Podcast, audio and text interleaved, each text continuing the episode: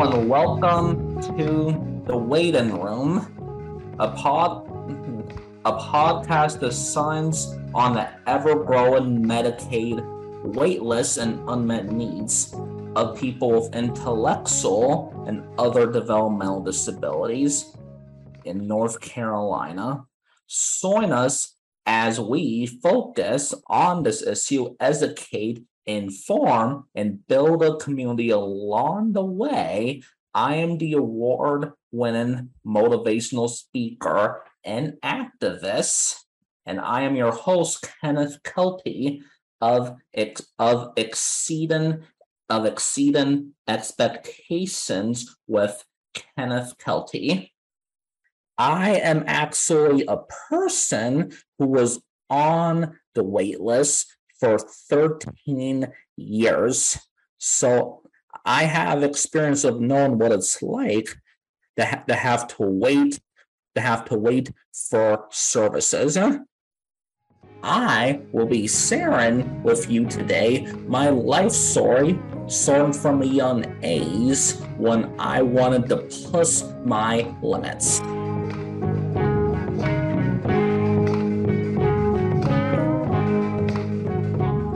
Professional speaker and writer.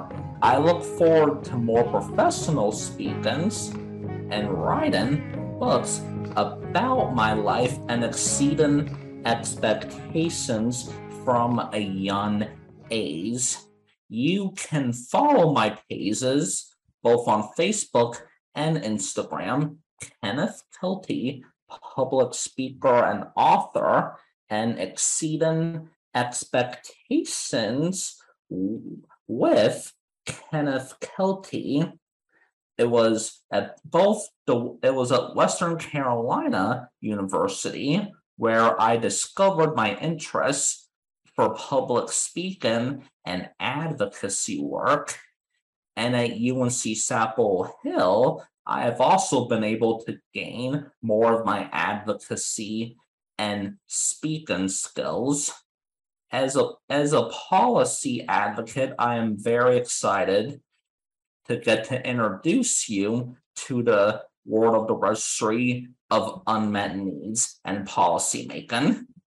And for almost a year now, I have I have been at the Carolina Institute for for for Developmental Disabilities, where I've gone to work on some very exciting topics surrounding policy around the inclusive around the inclusive post-secondary educational opportunity mo- movement. I am a big believer of of self-determination and so and storytelling because it's important to have a, a diverse audience hearing other people with disabilities pers- perspectives and as a disability professional i'm very glad that i've gone to trailblaze the inclusive higher education movement and supported and, and supported decision making because oftentimes people with disabilities do not get to stare their sorry and a bit, and I do live by the words of Liz Weintraub nothing about us without us, because it's not, because it doesn't have as much meaning if it's not being told by a person with disabilities. Now, the producer of this series, Kenzie, will come on to ask me some questions. Yes. Hi, Kenneth. Thank you so much for having me today. I'm so excited to be here. Thank you. I'm glad to have you here. uh, I love what you were saying in your intro a second ago about your story. And I wanted to ask you um, you said nothing about us without us. Can you tell me what that means for you? That's such a powerful statement. Yes, thank you. Yes, I don't mind. Yes, oftentimes oftentimes people with disabilities are left out of the conversation and neurotypical people are the ones making the big decisions about how people with disabilities should live, work, and spend their time. Well, if you do, well, if you're not going to include people with disabilities in the decision making, it's really not civil to yeah, because to leave them out of the discussion because just because just like how other civil rights issues have gone, people, yeah, disability rights are human rights. Why we need that that's why we need to hear from people with disabilities.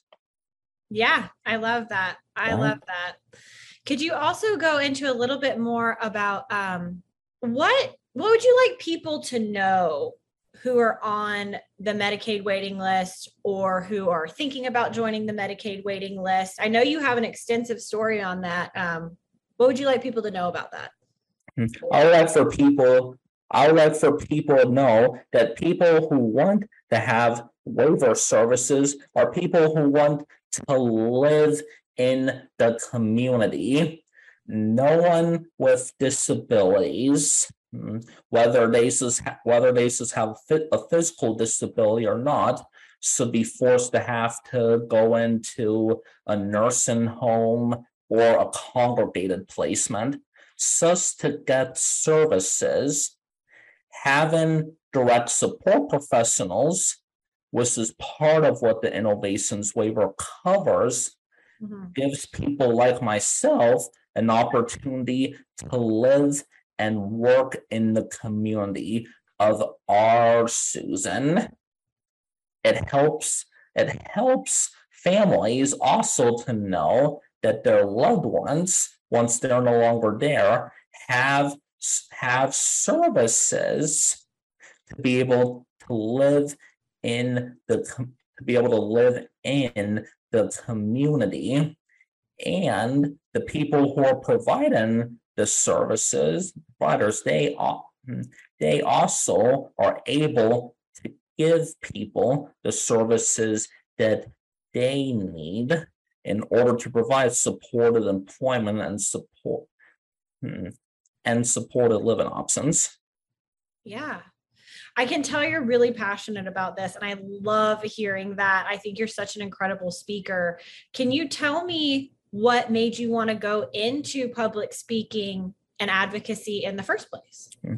Yes, I don't. Yes, I don't mind Sarah. And I yes, when I was at the Western Carolina University Participants Program at conferences and in the classrooms, I was asked to share my story as I got to talk about setting goals from a young age and about why I love going to college, I realized my passion for advocacy work. And I knew afterwards I wanted to continue on even after I graduated. And that is how I got involved with the Alliance of Disability Advocates and UNC, where I was able to gain more professional speaking opportunities. And I was also able to learn more about policy and and advocacy work because it's important to hear the voices of people with lived experience. Mm-hmm. Yeah, you actually you believe in that message so much. You have another podcast you do called Exceeding Expectations, correct? Can you tell me a little bit about that one? Yes. Hmm. Yes, last October, my friend and mentor Anna and I decided, mm, yeah, and I talked, and I decided to start my own podcast, Exceeding Expectations, with Kenneth Kelty. And I decided to start this podcast series because there's not a lot of stories out there about people with an intellectual and developmental disabilities who are getting to go to college or who are exceeding expectations. And like my friend Liz Weintraub, the host of Tuesdays with Liz, mm-hmm. I want to show where I can talk about policy and advocacy work, either both on a local and national level, because I am a big believer of being the saints I want to see in the world by, by Gandhi. And, and, and as an alumni of an inclusive post-secondary ed program, I want I want there to be more stories about people, about people go about people going to college and and having meaningful experiences. Yeah, I love that. I love your attention to story. I think that that's really powerful. And the stories that you're even telling us today about your own stories are so powerful. And I'm so excited that you've you've joined us on this podcast from exceeding expectations to the waiting room. And I'm curious, you had such a strong vision and have such a strong vision for exceeding expectations, your own podcast. Can you tell me what you hope is the outcome of this podcast, The Waiting Room? Yeah, yes.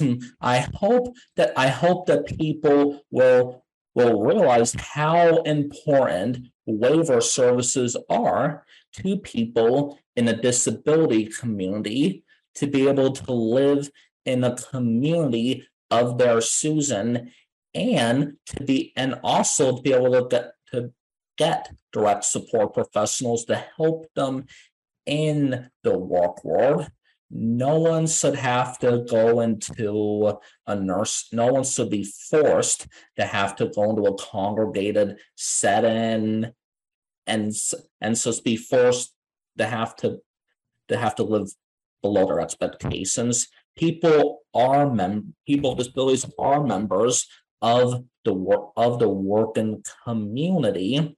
And unfortunately because the pandemic there has been such a shortage of direct of direct support professionals and there does need to be more funding by Medicaid and Medicare for providers to be able to provide the services to people with disabilities.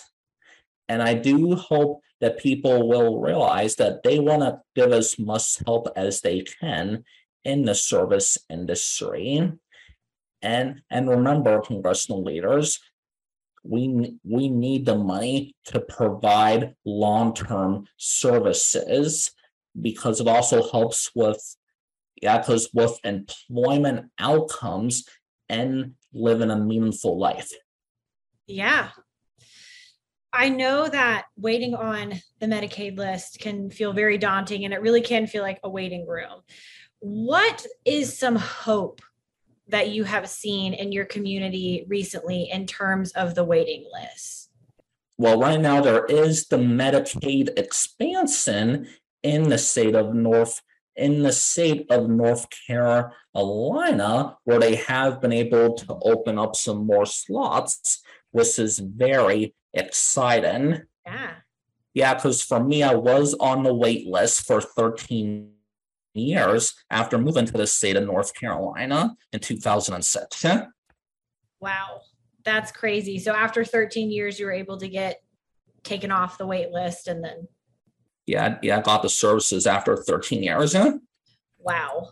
So since you were on this wait list for 13 years, which is crazy, what is some advice you would give to some people who are still waiting? Yes, I would say to people that are still waiting, be persistent in contacting your local, the managed care entity entity and asking where is where is your name on the wait list. And remember, they, remember they are very busy, so they wanna so they wanna be able to help as many families as possible. Mm-hmm. There are B3 services through, yeah, because through Medicaid, Medicare, where you can still get some help during the week. You can, it's also as important to build good long-term relationships with providers and agencies. You can even, you can even, yeah, because you take advantage of the services you have and ask questions about the waiver services and how you can still get help. Being persistent can really help with making sure you get the services, even if it takes a long time. Well, thank you so much, Kenneth. I'm so honored that I got to come on and ask you a couple of questions. I loved doing this deep dive with you, and thank you so much for letting me be a part of it. Oh, you're welcome, and thank you. Yeah. yeah. Uh,